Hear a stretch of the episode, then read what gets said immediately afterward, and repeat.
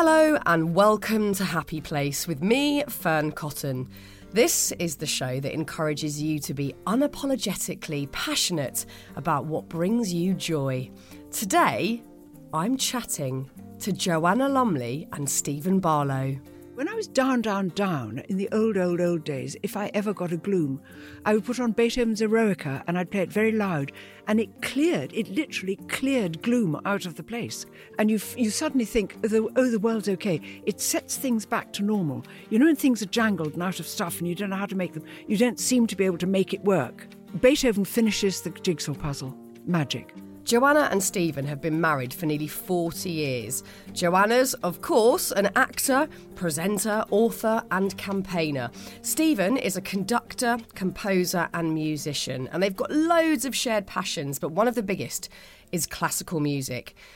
They've made a new podcast together, which is brilliant, called Joanna and the Maestro. And I'm obsessed with the idea because Joanna, as the enthusiastic music amateur, asks Stephen all these brilliant questions about music, like why do certain pieces of music make us feel a particular way? But it also shows that no matter how long we've known someone, there's always more to learn if only we choose to be curious about one another and the world around us.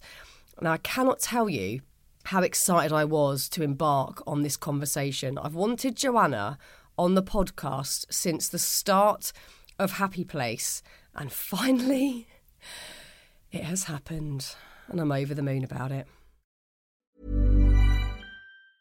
Hey, it's Ryan Reynolds, and I'm here with Keith, co star of my upcoming film, If, only in theaters, May 17th. Do you want to tell people the big news?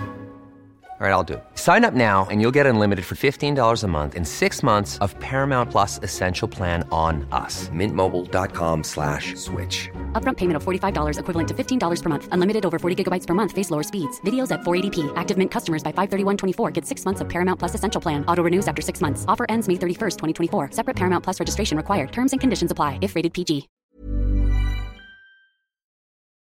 All right, then, this is it. Here's the show.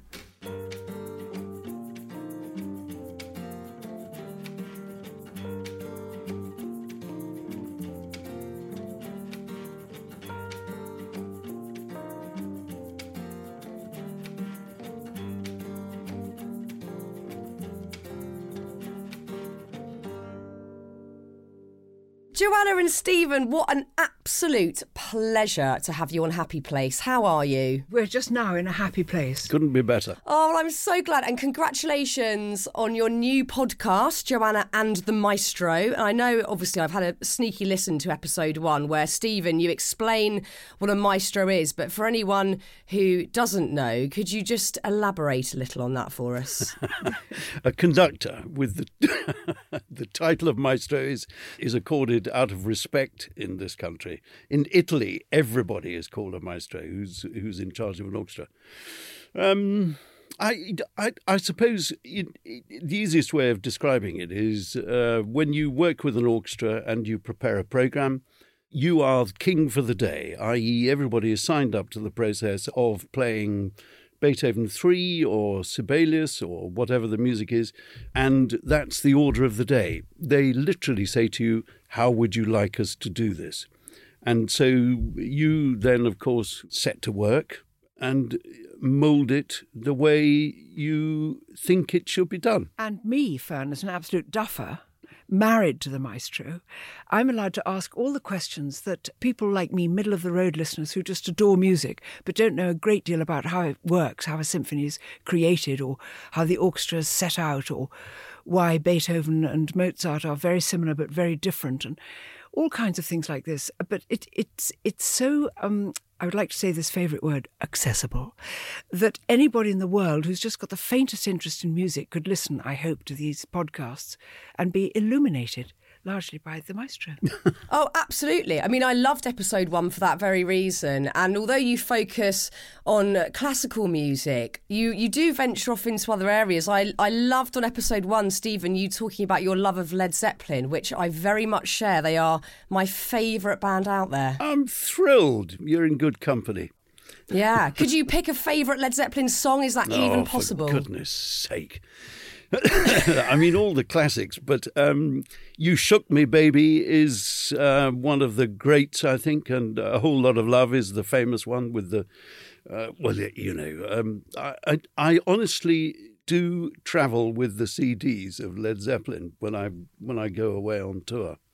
Wouldn't couldn't do without them. It's so exciting. The important thing is that music is music. That we shouldn't be dividing everything into categories because it, it, because it makes people think, well, I like this category, but I don't like that category, and, and it, it's all music. I love the fact, Fearne, that quite often people get to know very favourite pieces of classical music because they're played in commercials. Um, yeah. You know, air on a G string, for instance, for that cigarillo, which I, or whatever it was, a cigar, long ago. But then almost all kinds of things from Hovis bread and, and things like this. E- even now, there are commercials and people get to know things. Even in football chants, Nessun Dorma and things like this, people feel is their own music. It, of course, comes from great classical pieces and often from opera as well. So, kind of magic. We've just got to stop dividing it up and saying, I, oh, oh, I wouldn't like that. I wouldn't know how that goes.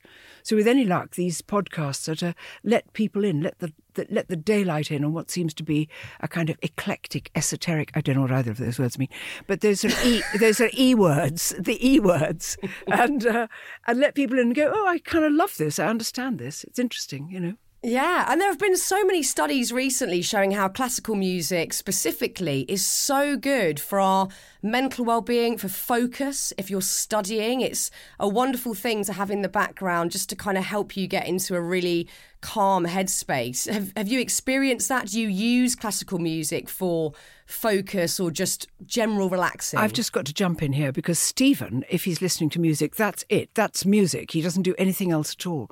So all the people who study or to write things, or maybe if you're maybe if you're doing something, ironing is easy because you don't use your brain at all. But people who actually are doing things with music in the background, Stephen goes into quite a sort of huff because he thinks oh. that music should have full attention paid to it. Um, and and I, like many other people on the planet, put stuff on and go, this is gorgeous and this is playing in the background, this is lovely. Sometimes it's so compelling that you stop doing what you're doing. But music can be everywhere, but it mustn't become wallpaper, which is behind you and actually Fearne looking ravishing. This is my my fabric wall. It's like a squidgy, soundproof fabric wall, isn't it? Gorgeous? And it's stunning, and it's stunning. But music, yeah. music should never really be wallpaper because it's always got to be listened to. But you've got two sides of your brain: one which is the working side, and the other which is parallel, the same side, listening to the gorgeous music. So we're mm. slightly divided on this. Yeah, I, I I can get that because I'm imagining, like for instance, Stephen, if I'm listening to another podcast or I'm watching somebody interview someone, I have very little enjoyment doing so because I'm just deconstructing how they've worked out the interview, the the navigation of the conversation. Can you get into the headspace of just listening to music for enjoyment, or are you constantly deconstructing and listening to the technical side of things? No, I, I all music affects affects me. I think everybody too, in an intellectual way, i.e., the way that it's happening, how it's constructed, and the other is the emotional side of it. Now, I'm not talking about the biggest of emotions all the time, although in Puccini operas, you you you you weep you'd actually weep in, in, in, in experience of La Boheme. But I absolutely agree with you. That is the way I see, uh, I hear music as well. I'm, I, I can see it on the page. I'm constantly turning over how the conductor has done it because every conductor differs, every performance is different. So I, I get very concentrated. I'm taken over by music. And look, I have to say that's the same with Led Zeppelin. It's the same with ABBA it's it, it's exactly the same for me. So music as as, as a background, I I can't. I can't no. really cope with it. I bet you Your can't. I can't do overload. both things at once. I, you, you know, it's uh, TV nowadays has too much music behind programs like Countryfile. Um, I find myself thinking, oh God, oh God, there's going to be more music. And up it starts again, and then it dies after five seconds, and someone starts talking, and then and then a shift of scene, and they put on another piece of music. I'm, you know, I'm an emotional wreck after something. You see, I, li- I live with Captain Rage, Captain Angry here. it's brilliant. And in episode one, Joanna, you talk about um, your own musical interests and that you used to play the piano a bit. And is that is do you keep it up? Is that something that you still enjoy, sort of having a quick tinkle of the ivories? I think when I was first introduced to a piano, which was when I was eight, because when we were when we were young, we were in the Far East and we were travelling. We, I was an army brat, as it were. My father was travelling with his Gurkha regiment all over the place. Born in India, then out to Hong Kong, then to Malaya, and we, Malaysia as it is now. And we didn't have a piano. But when we came back to this country and I put my hands on the piano for the first time, I realised that I could pick out music I could hear in my head, and I could pick it out on the piano keys. And so I've never learnt to read music. I mean, I've learnt a bit about it, but I can't put a piece of music up and play it. But I could pick it out in my head on the on the keyboard. Now, when I married Stephen, much later on in life, and I saw what he could do on the keyboard, I quietly folded my hands in my lap. and so now, if ever I strike up a couple of chords, it's when Stephen is nowhere near. I understand that. I, I get that completely. I'm married to a musician myself, and I mean, I don't have any musical skill whatsoever, but I would certainly not even attempt it with my husband in the same room. There's absolutely no way. And you've been married now for, is it 37 years? Oh, very good. That, It, well, it's that's what 37 we think this year. is. It is It's 37 this year. this year. It's 37 this year. But you've actually known each other and of each other for a lot longer than that. You were in sort of similar circles, is that correct, when you were a lot younger? It is. It's, Um, it's really odd because I'm eight years older than Yeah. Stephen, and I first heard his name. This is odd. I heard the name Stephen Barlow of a young and clever musician, aged 13, who was at school with the son of some close friends of mine. And he was going to come out to lunch when I was with the friends, because they were at a boarding school.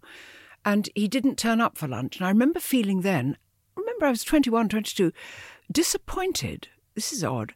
Disappointed that a boy I'd never heard of, I mean, I'd never met, didn't come out to lunch. So Well, that was, was- already a shadow in the future. I was incredibly disappointed too because I'd also heard that there were. was this rather rather lovely, beautiful model who'd be there on Sunday for lunch, and I'd turn up for lunch, and she was never there. Oh my God. I mean, absolute fate, though. And is it correct that a little later down the line, Stephen, you popped a note into Joanna's door saying you were in the area and could you go for tea? And that ignited this gorgeous romance and marriage. Yes, and first met at a, at the at the um, wedding of the said school friend of Stephen when Stephen was playing the organ.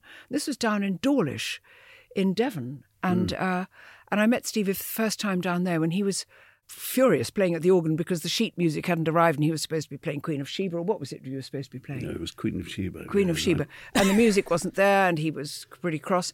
And I saw this sort of white-faced, black-haired musician sitting there being furious, and my heart went bang. But we were, I was with somebody else, and also Stephen was sort of only very young and having just left university, but was already conducting all over the country and playing all over the country.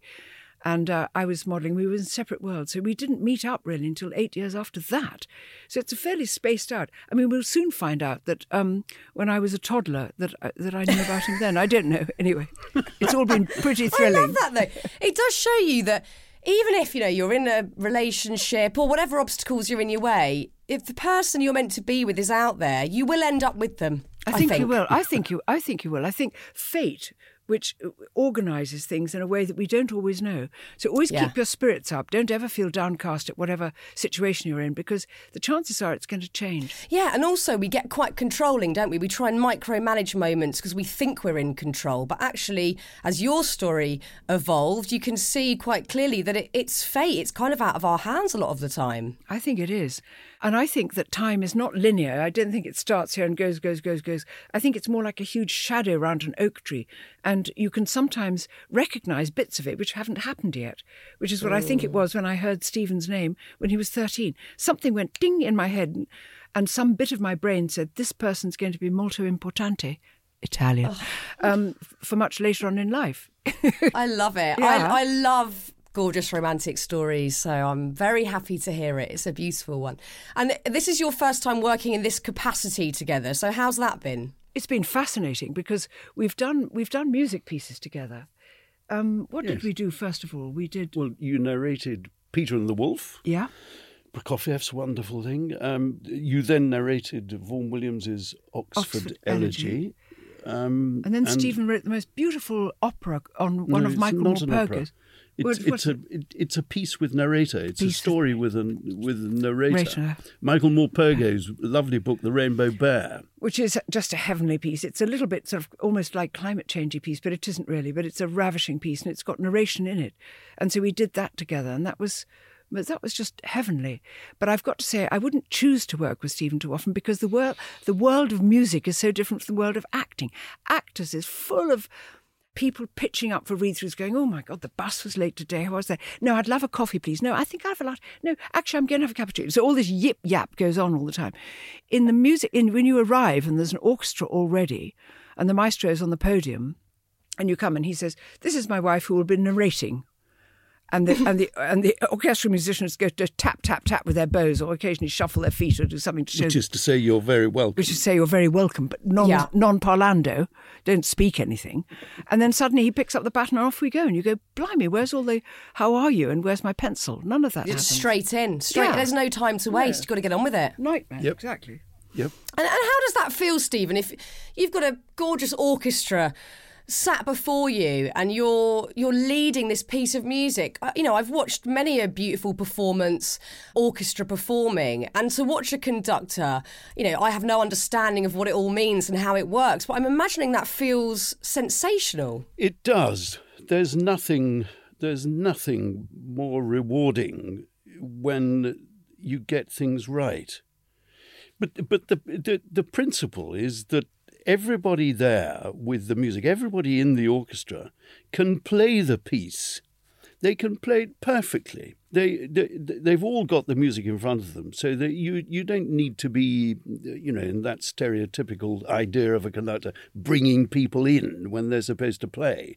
They know it all terribly well, and so it's a it's a subtle business of rather like a guiding a horse who knows exactly where to go, and if you treat it with care, it will go the way you want it to.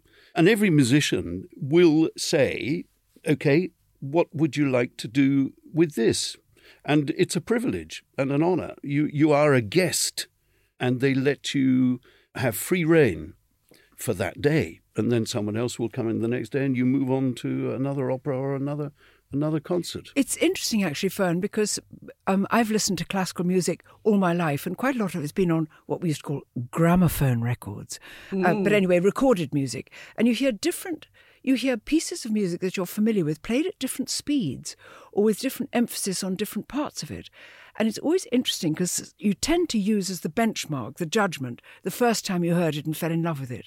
Then if somebody plays it faster or slower, I sometimes say to Stevie, Is this too fast? Is this too fast? And he goes, No, I think this is lovely. And I go, But it's faster than the time I heard so and so conducting it, you know. So it's it's it's a matter of it's a matter of taste and a matter of timing and the times when people played things very, very fast and furiously, or times when people have stretched it much more, m- taken things much more slowly. And you go, Is this too slow? And Stevie says, No, listen, this works really well at this tempo. you hear things differently all the time. Well, of course. And, and how much of this sort of conversation outside of your podcast would you be having naturally? Is it beneficial, do you think, to your marriage that you both orbit in very different worlds work wise? Do you come back from a day conducting or a day on a TV set and discuss it and talk about your days? Or do those worlds sort of exist on their own and you come back and you just talk about everyday stuff? No, no, we we do. We, you, I, I love theatre. I'm completely enthralled to actors, who I think are well. I do just. I just don't know how they even begin to characterize a character in a play. I do not know how they do it. And I asked Simon Williams this, you know, why why why why do I have this problem of not understanding how I mean I can't act and he said, Oh, you just have to be natural. And I thought that's just the pig of an answer. Because even actors do not know exactly how they do it. So I'm in love with the theatre. And we will, we will, of course we do. If I come back from a hard day and it's been hard work but good work, I think I think uh, Joe can can tell, and uh, she'll ask. And, I, d- I did um, I did a play Blithe Spirit at the Vaudeville Theatre in London. This is quite early on in our relationship, And Stephen was um, working, he never stops working, but he used to come and sit in my dressing room. And the tannoy is on, and you know that you can hear the play in the dressing rooms as it's going by. And he'd sit in my dressing room as I'd rush on stage as Elvira, you know, the ghostly uh, presence. And you, you came time after time. And I said, You didn't have to come. He said, I just love it. He loved hearing the play being done. Mm. Slightly different every night because mm. we're all human beings. So everything is slightly different. The audience makes things slightly different. This, I think, is one of the big differences is that the audience affects how we play it. Particularly if we're playing a comedy, you can tell whether they're very quick and are adoring it and they will roar with laughter. So you can sometimes squeeze or milk or extend a joke or a situation. And if they're hating it, you can hurry it along. But music, if you notice, the maestro, the conductor, has his back to the audience. It's almost as if the music is more important. Of course, you feel it, but you don't mm. react to how the audience is enjoying it. You just go on. Whereas as theatre players, we we are receptive to how the audience is. It's always more of a two way exchange. How interesting! I'd never thought of it like that. Mm. That's mm. because I, you know, I've probably been more on the receiving end of how you felt it to be, Joanna. If I've ever had to present something on stage, and you very quickly see if people are into it or not, but. there's more respect almost with music. You respect what's going on. Exactly that. And Fearne, we've been there when houses have been, audiences have been a bit cool and you think, yeah. well, we'll scamper through this and just liven them up a bit, or just just keep going. Come on, just keep on going. They're going to love this eventually. Or other times when you get up there and you can't speak because the roar is so great, you can hardly speak for the first two minutes, and so you can play that. Not so with music, and I I think that actors, uh, well, I've always felt that the senior service, in the armed services, the senior service is the Navy because it's it's one of the oldest and it was one of the most faithful to the crown, incidentally, which is why, and I'm doing this on television for us, but people at home, which is why sailors salute the hand flat, and army and air force have to f- salute like this to show they've got no weapons. Did you know oh, that? Yes, I didn't know that. No, do you see what I mean? So anyway, the senior service is music as far as I'm concerned. So I'm yeah. just besotted with everything to do with music, and I want to pick up every hint and every clue, which is why I've dragged questions which I think ordinary people like us, you're nothing, nothing about you is ordinary fan. But anyway, I'm, no, I'm including us together. There, Joanna. Well, I'm just um, pretending we're ordinary people, which just for the moment we are. Ordinary people yeah. might like to ask somebody who's a specialist. I mean, you know, I am obsessed with music, but I cannot play an instrument. But I, I'm obsessional about it, so I completely understand this desire, this need to unpick it, to understand how it works. Can either of you remember the first time that music made a huge impact on you in your life? Maybe in your childhood, a moment where you were just sort of swept away with what you were listening to, or maybe, Stephen, it was something you were playing yourself? Well, my parents both loved music. They had a, um, a typical a typical record collection of couples in, in in those days. They were both in their early twenties when when I was born, and so they had a mix, a mix of music. But the thing is that neither of them had ever had music lessons, but they both loved it. So I started off with the piano when I was five, which is the ideal age to begin. And I suppose the difference between me and my brother, who's four years younger and is a very good musician himself, the difference would be that I was hooked. So. Can you remember the piece that hooked you? No, no, no, because it's not. It's not like that. I, first of all, I was gripped by the sound the piano made, and the the more you played it, the better you got at playing it, and you found chords and harmony, and the magic of the different, you know, very high in the keyboard sounds from very low, and certain intervals, and so so I was hooked, and from that moment on, I was always wanting to be in what ever the music was, which included all sorts of stuff. I mean, the very first time I heard proper Dixieland, I must have been about nine or ten. And then, of course, um, somebody found me the sheet music to kitten on the keys. And I've remained entranced with that and then jazz um, in the same way.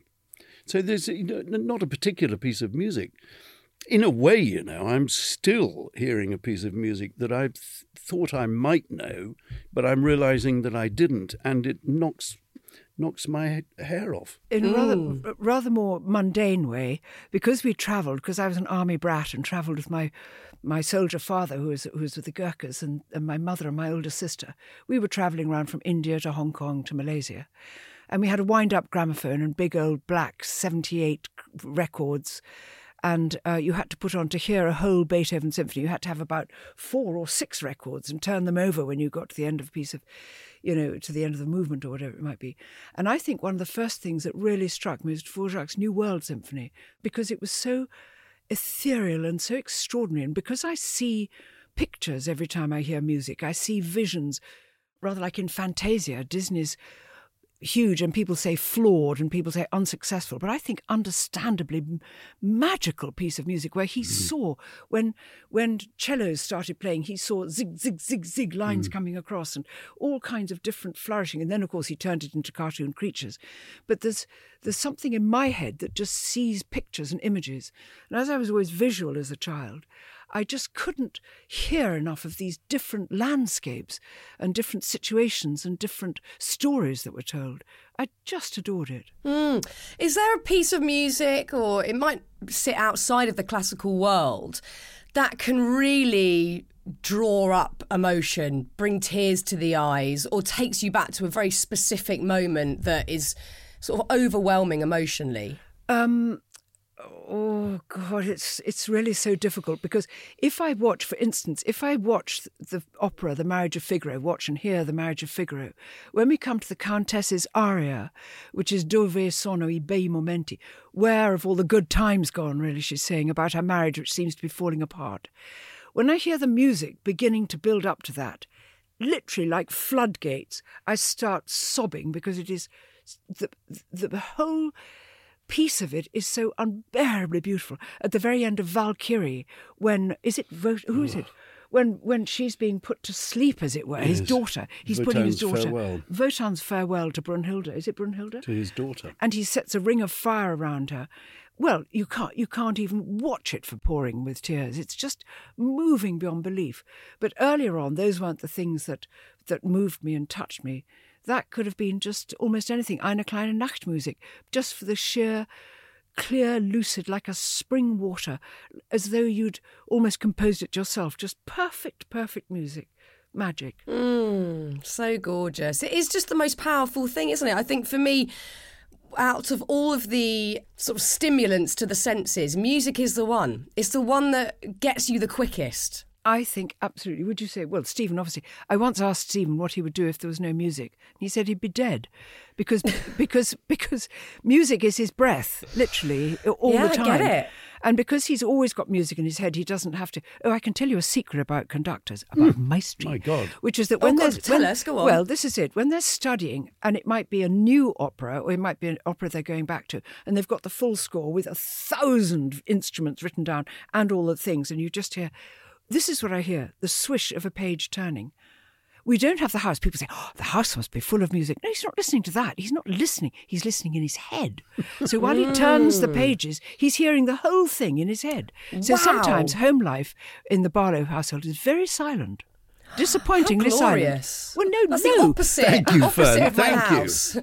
House. My house is like a zoo. I would love the, the swish of a page to be the only noise that I had to endure past 4 pm on a school day. God help me. When you're ready to pop the question, the last thing you want to do is second guess the ring. At Bluenile.com, you can design a one of a kind ring with the ease and convenience of shopping online. Choose your diamond and setting. When you find the one, you'll get it delivered right to your door. Go to Bluenile.com and use promo code LISTEN to get $50 off your purchase of $500 or more. That's code LISTEN at Bluenile.com for $50 off your purchase. Bluenile.com code LISTEN. Joanna, obviously, in the 60s and 70s, you were on film sets, TV sets, and whenever I pore over gorgeous books about that era, I'm obsessed with the music and the fashion of that Yeah. era. It all felt, it was this huge revolution. Fashion and music were intertwined. It just felt like this incredible time of exploration and expressiveness. When you think back to that era, what sort of music springs to mind? Oh, well, I just adored. I mean, it was the time of, I think, the greatest music kind of ever spilling out of this country, which was the Beatles and the Stones and The Who and all, all, all of those things, but also coming across from America with the Everly Brothers, Elvis. There was early Cliff at school. I used to pretend to be Cliff at school. I got myself a crying dog. And I used to get my tennis racket at my boarding school and pretend to be Cliff. And when I met him later on, I had to confess to this. And he was so charming about it. He was very, Oh, very but sweet. he was so chuffed. No, he was, he, well, he, not ch- he wasn't actually chuffed about it, but he was very course he tolerant was. of me, kind of swat. I was by this time only knee high because I was lying on the floor to show how appreciative I was of Cliff's talents. But I mean, I just, all the music, but all the fashion then. And I've got to emphasize something, which is that we were all much poorer. So if there was a nightclub or a restaurant that was great, and quite the, in those days, in the 60s, I'm talking about, Italian food was very new to England. Mm. So places like I'm getting Alvaro's, you know, chic Italian restaurants. If you went in there, you'd see Rudolf Nureyev and Mick Jagger and Princess Margaret because everybody went out then because there was no. The- Because there was no social media, you was you were pretty safe. Do you know what I mean? You just went there. People, I can remember seeing Paul McCartney catching a taxi in Regent Street. You can't see this nowadays. Money meant very little in those days. We knew people, rock stars made money, but even the rock stars didn't even get the money. Sometimes they'd give them 50 quid a week or something. I remember asking Rod Stewart what was the happiest time in his life, and he said, I liked it when we were all in a van and used to travel around together, and he used to hang all his clothes up round his little tiny room, his stage performance clothes. And so we were all much, it was all much more normal and much shabbier at the edges. As models, we would bring our own things. We had to bring our own, bring and do our own makeup and hair and everything. But we had to bring our own accessories. We had to bring our bags, our jewellery, our tights, our shoes, boots, model's own, you know, it was quite often written in the corner. So we had no, none of, we did it all ourselves. And it was at a much scruffier level and therefore much more exciting, I think.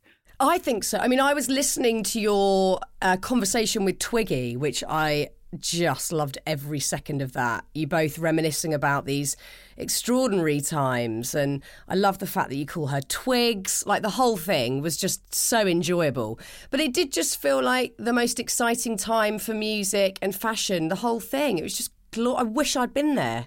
I know because I think this is it, and it's horrible because we all need money, want money, and when the world's going through such a tough time, and I don't mean to sound dismissive about it, but the truth is, is that money was not the object.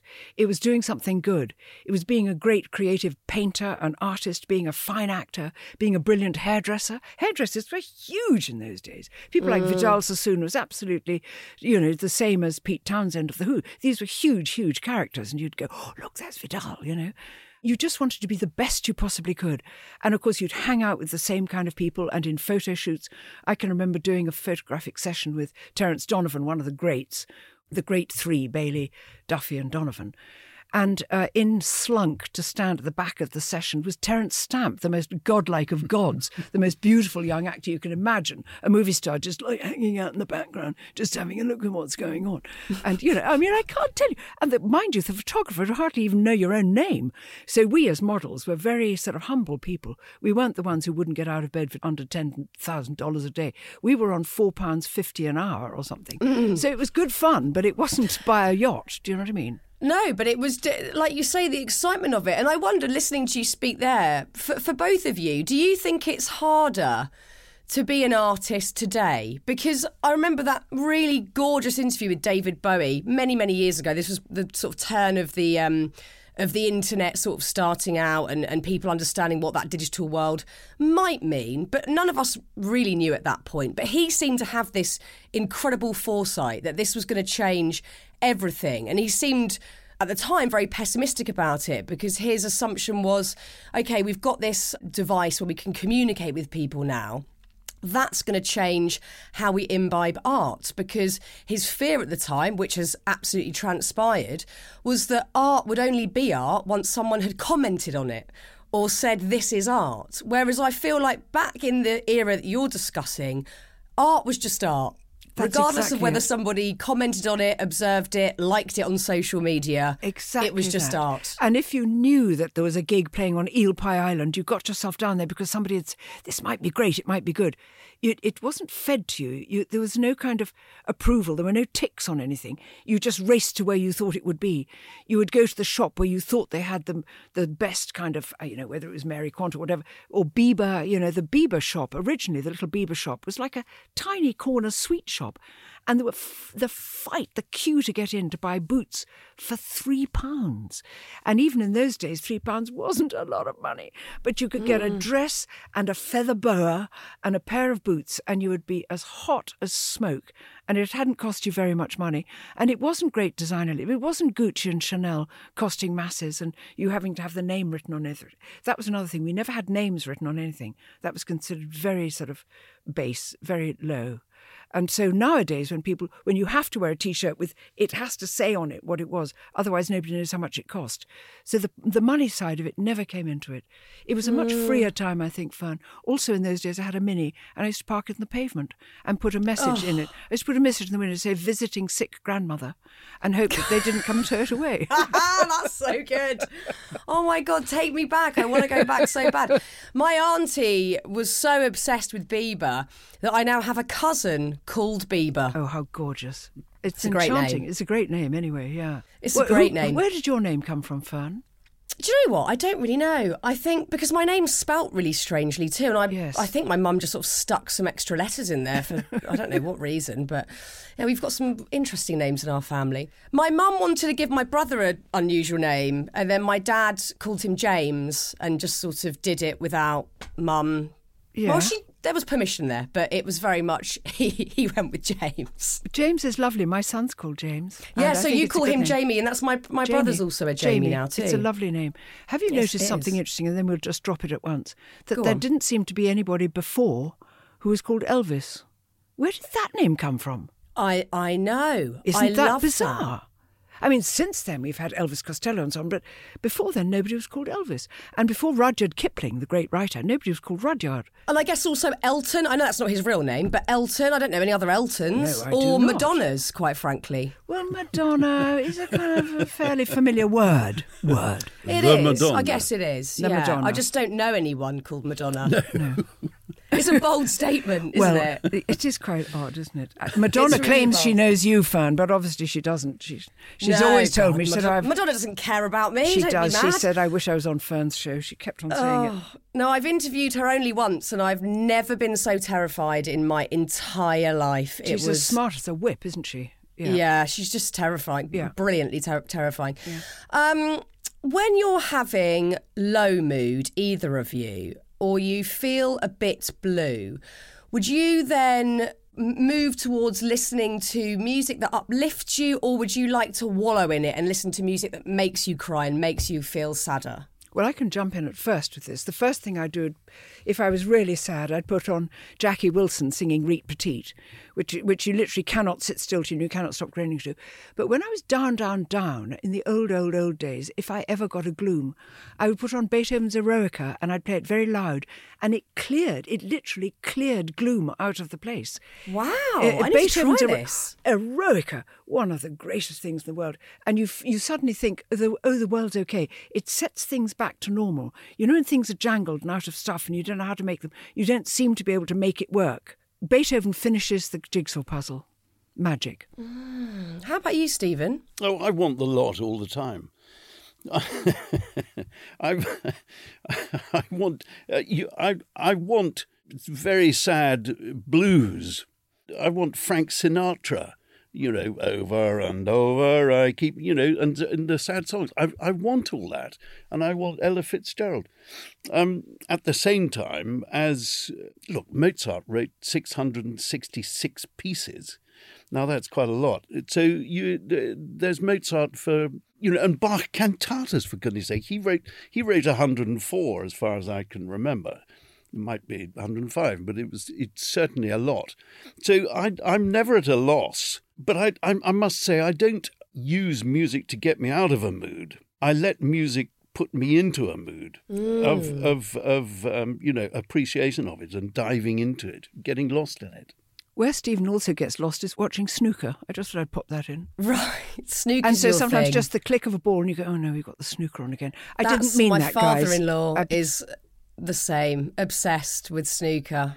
Yeah, that's something else. I again, I don't understand snooker at all. How can you how resist do you it? how do you feel about silence? Do you like silence? Do you opt to cultivate silence at any point? Does it does it help you in your work with your headspace? Well, yes, I love silence. We've a tiny cottage up in Scotland, and I've been up there to compose sometimes on my own for a fortnight or whatever, and the silence is golden. And the beautiful thing is that it's it's not pure silence because that would drive us tonto. But the more you listen to silence, i.e., you don't have any distracting sound, um, you begin to be much more alert and aware, but without distractions. Do, do you know what I mean? I, I, I Yeah. love silence. I love silence too. I love silence because I've got so many thoughts in my head that if I'm distracted by noise, particularly by people talking, A, you can understand what they're saying. I think this is one of the reasons, Fearne, that people love going abroad is that you can't take in what's going on. Sometimes you can't even read the language. If you're in India, you probably can't even read the language. And quite often, if you're, let's say, in Hungary, you can't understand the language. So you're freed from any kind of link to what's going on. You don't know what the news is, you don't know what they're advertising, you don't know what they're discussing. So it can just wash over you and you're left alone again. I think we've got to be quiet more often.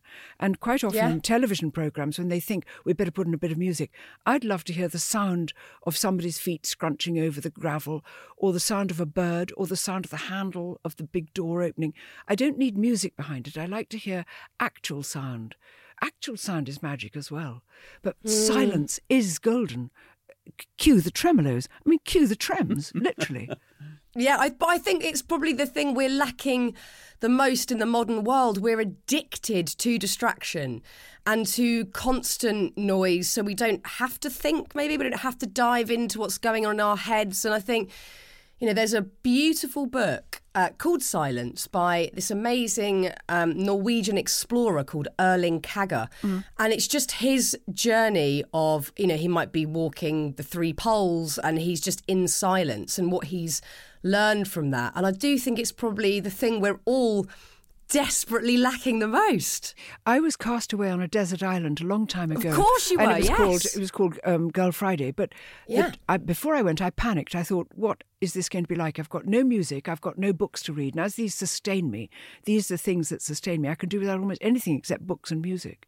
And I thought, I'm not going to get those. What will it be like? The answer is, is that it's all in your head, and silence allows it to bubble up. You remember tunes, you remember songs, you begin to remember the words of songs, you remember poems, you remember books. Your mind springs up. So the more we put in through social media, God bless it, and our phones and being hooked on things, is that you're just forcing, forcing things in. And no wonder people reach breaking point because they're so packed up with stuff. What you've got to have is the silence to let your own thoughts come up because we're all we're all creatures, we're all creations, and we've all got our own thoughts and ideas. Whether we think we've got no ideas, we have got them, but you've got to let them come up to the surface. If you're putting stuff on top of them all the time, they get stuffed in, and you eventually have what turns out to be a kind of mental heart attack, if you know what I mean. You get Yeah. overstressed and wrought up. Yeah, I, I think many of us sort of reach that point of mental burnout because we are just taking on so much the bombardment of information that we're taking on a lot of the time unknowingly and unwillingly because it's just everywhere. That's But right. I, I totally agree. I think it is just a suppression of what's there. And, and and maybe often we're actually a bit scared of what's in our heads you know as, as well as having ideas maybe feeling inspired remembering things. There there might be stuff i guess that we're just not willing to look at. And so we're actively seeking that distraction i guess as well. I think, and also the terror of staring at a kind of blank canvas, and you're afraid that if you if you stop listening or watching or being in touch with your friends or something and hearing the conversation, that you might just not have anything. Which is why it's always so good to walk or to do something, peel carrots or do something because, but in silence, because you'll find that being otherwise in, involved frees you. Staring at somebody eyeball to eyeball is not the best way to have a conversation, but quite often side by side, which is why good conversations take place either on walks or sitting in cars or standing at bus stops. You're not staring at each other, but you're side by side. And sometimes that's the best way of talking it out, getting stuff out. We've got to let stuff out, and you can't do that if you're always putting stuff in. Yes, I absolutely agree. I think it's it's so massively important. And obviously uh, another of your huge passions, Joanna, is travelling.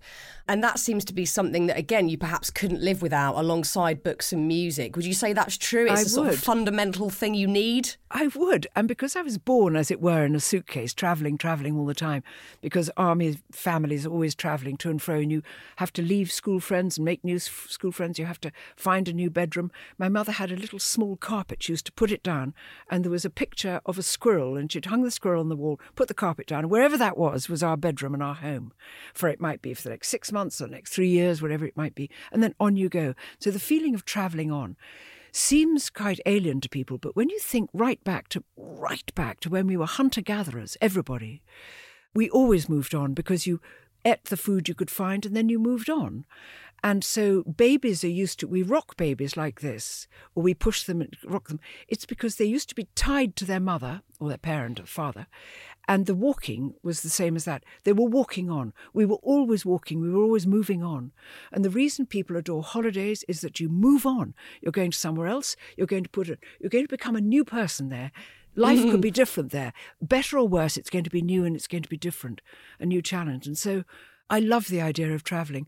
I love also, because I'm interested and extremely nosy, I like finding out how the rest of the world ticks and realising at the end of it that although our governments, our administrations might differ hugely, which is why wars are going on at the moment, the people in those countries are exactly the same. So having travelled all the way across Russia, from Siberia right across to Moscow, I fell in love with all the Russian people who couldn't have been more amusing, helpful, funny, charming, affectionate, joyous. And it seems to be uh, completely at odds with the Russia we're presented with today as villains um, invading Ukraine. Of course, Russia has invaded Ukraine, but it's the Russian administration, and therefore they've made their army do it. The people are ha- hate, hating. If they knew, they'd hate it. They're not like that any more than we're like that. So all these things, we've got to look at who's running the country. I went to Iran, and I couldn't have loved the Iranian people, the Persian people as they were, more uh, with respect. They're one of the a- most ancient and cultured races on earth, and suddenly to be depicted as villains, but we can see now a revolution is beginning to take place there, where people are saying, Do you know, we are women and we deserve to know things. It's going to be bloodthirsty, but underneath it, I look round here and I see all of us being women. Look at us, uncovered, talking to each other, equal with men. And to think that there are countries in the world where this is banned is bad. And so, you know, we've gone a little bit political here, Fearne. We've gone We a bit really political. have. And I didn't mean to do that because it's kind of music at the end of it. So okay, um, that was not part of the podcast. Okay, there we are. No, we love tangents are more than welcome around here. And do you like travelling together, or is that something that mm. you would do? You do, yeah. I wish we could do more. I know. Uh, uh, yeah. You know, but it's always been a problem with different schedules and I bet. Um, musical diaries are planned years ahead, you know, whereas uh, films and documentaries, um, Are quite often last minute green lit, as you know. So you're attached to something and then it's green lit. And so all your dates change and you have to do all that sort of thing. But the great thing is, is the last big trip I did, which was following the Spice route, this called the Spice Trail Adventure, um, which we finished in December. My very last destination, we'd been through Indonesia, southern India, Madagascar, Zanzibar. The very last part was in Jordan, where spices ended up before they were distributed to the Western world. And Stephen came out to Jordan for the first time in all of the 25 years I've been making documentaries, for the first time ever.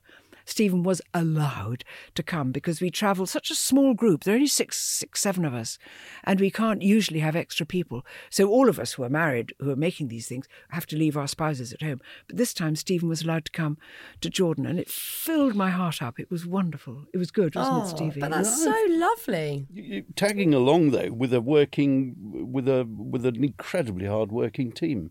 That's that's what it was like. But my God, the things we saw, Petra, Amman, the Wadi Rum, the desert. Yeah. Just to just to get a flavour of it was Yeah. was sensational. So incredible.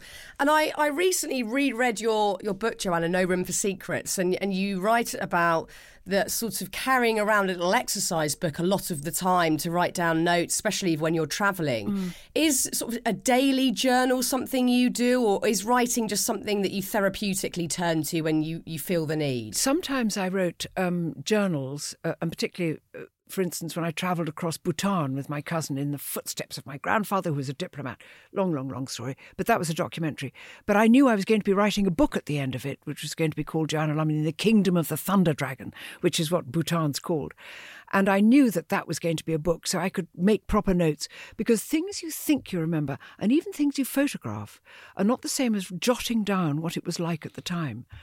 And uh, for instance, when I was in Madagascar, they have the most beautiful rite, as it were, a post funeral rite, which is that after five years, they exhume the body, which isn't really deeply dug, take the bones back to the village where they walk it around the village, the bones of the body around the village.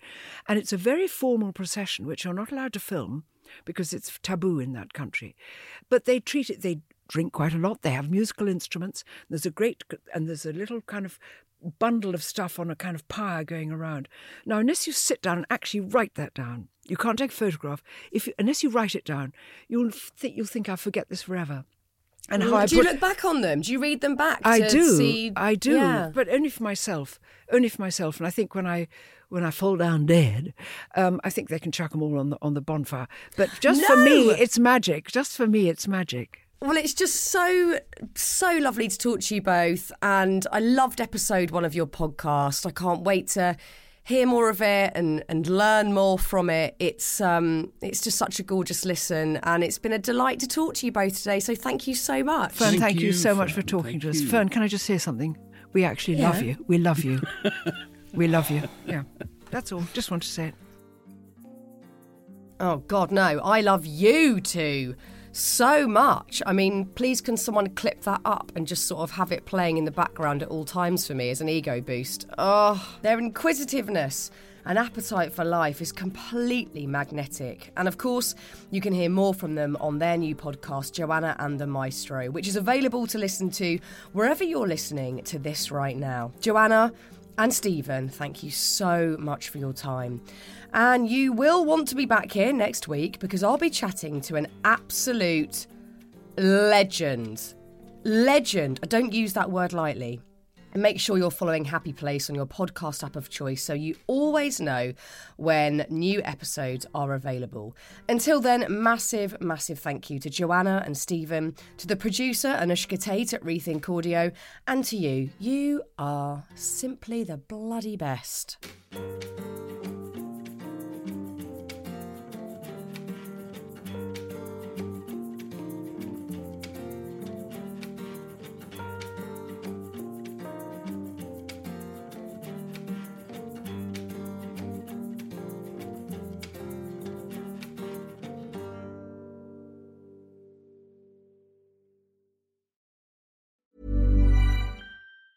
Planning for your next trip? Elevate your travel style with Quince. Quince has all the jet setting essentials you'll want for your next getaway, like European linen, premium luggage options, buttery soft Italian leather bags, and so much more. And is all priced at 50 to 80% less than similar brands. Plus, Quince only works with factories that use safe and ethical manufacturing practices. Pack your bags with high-quality essentials you'll be wearing for vacations to come with Quince. Go to quince.com slash pack for free shipping and 365-day returns.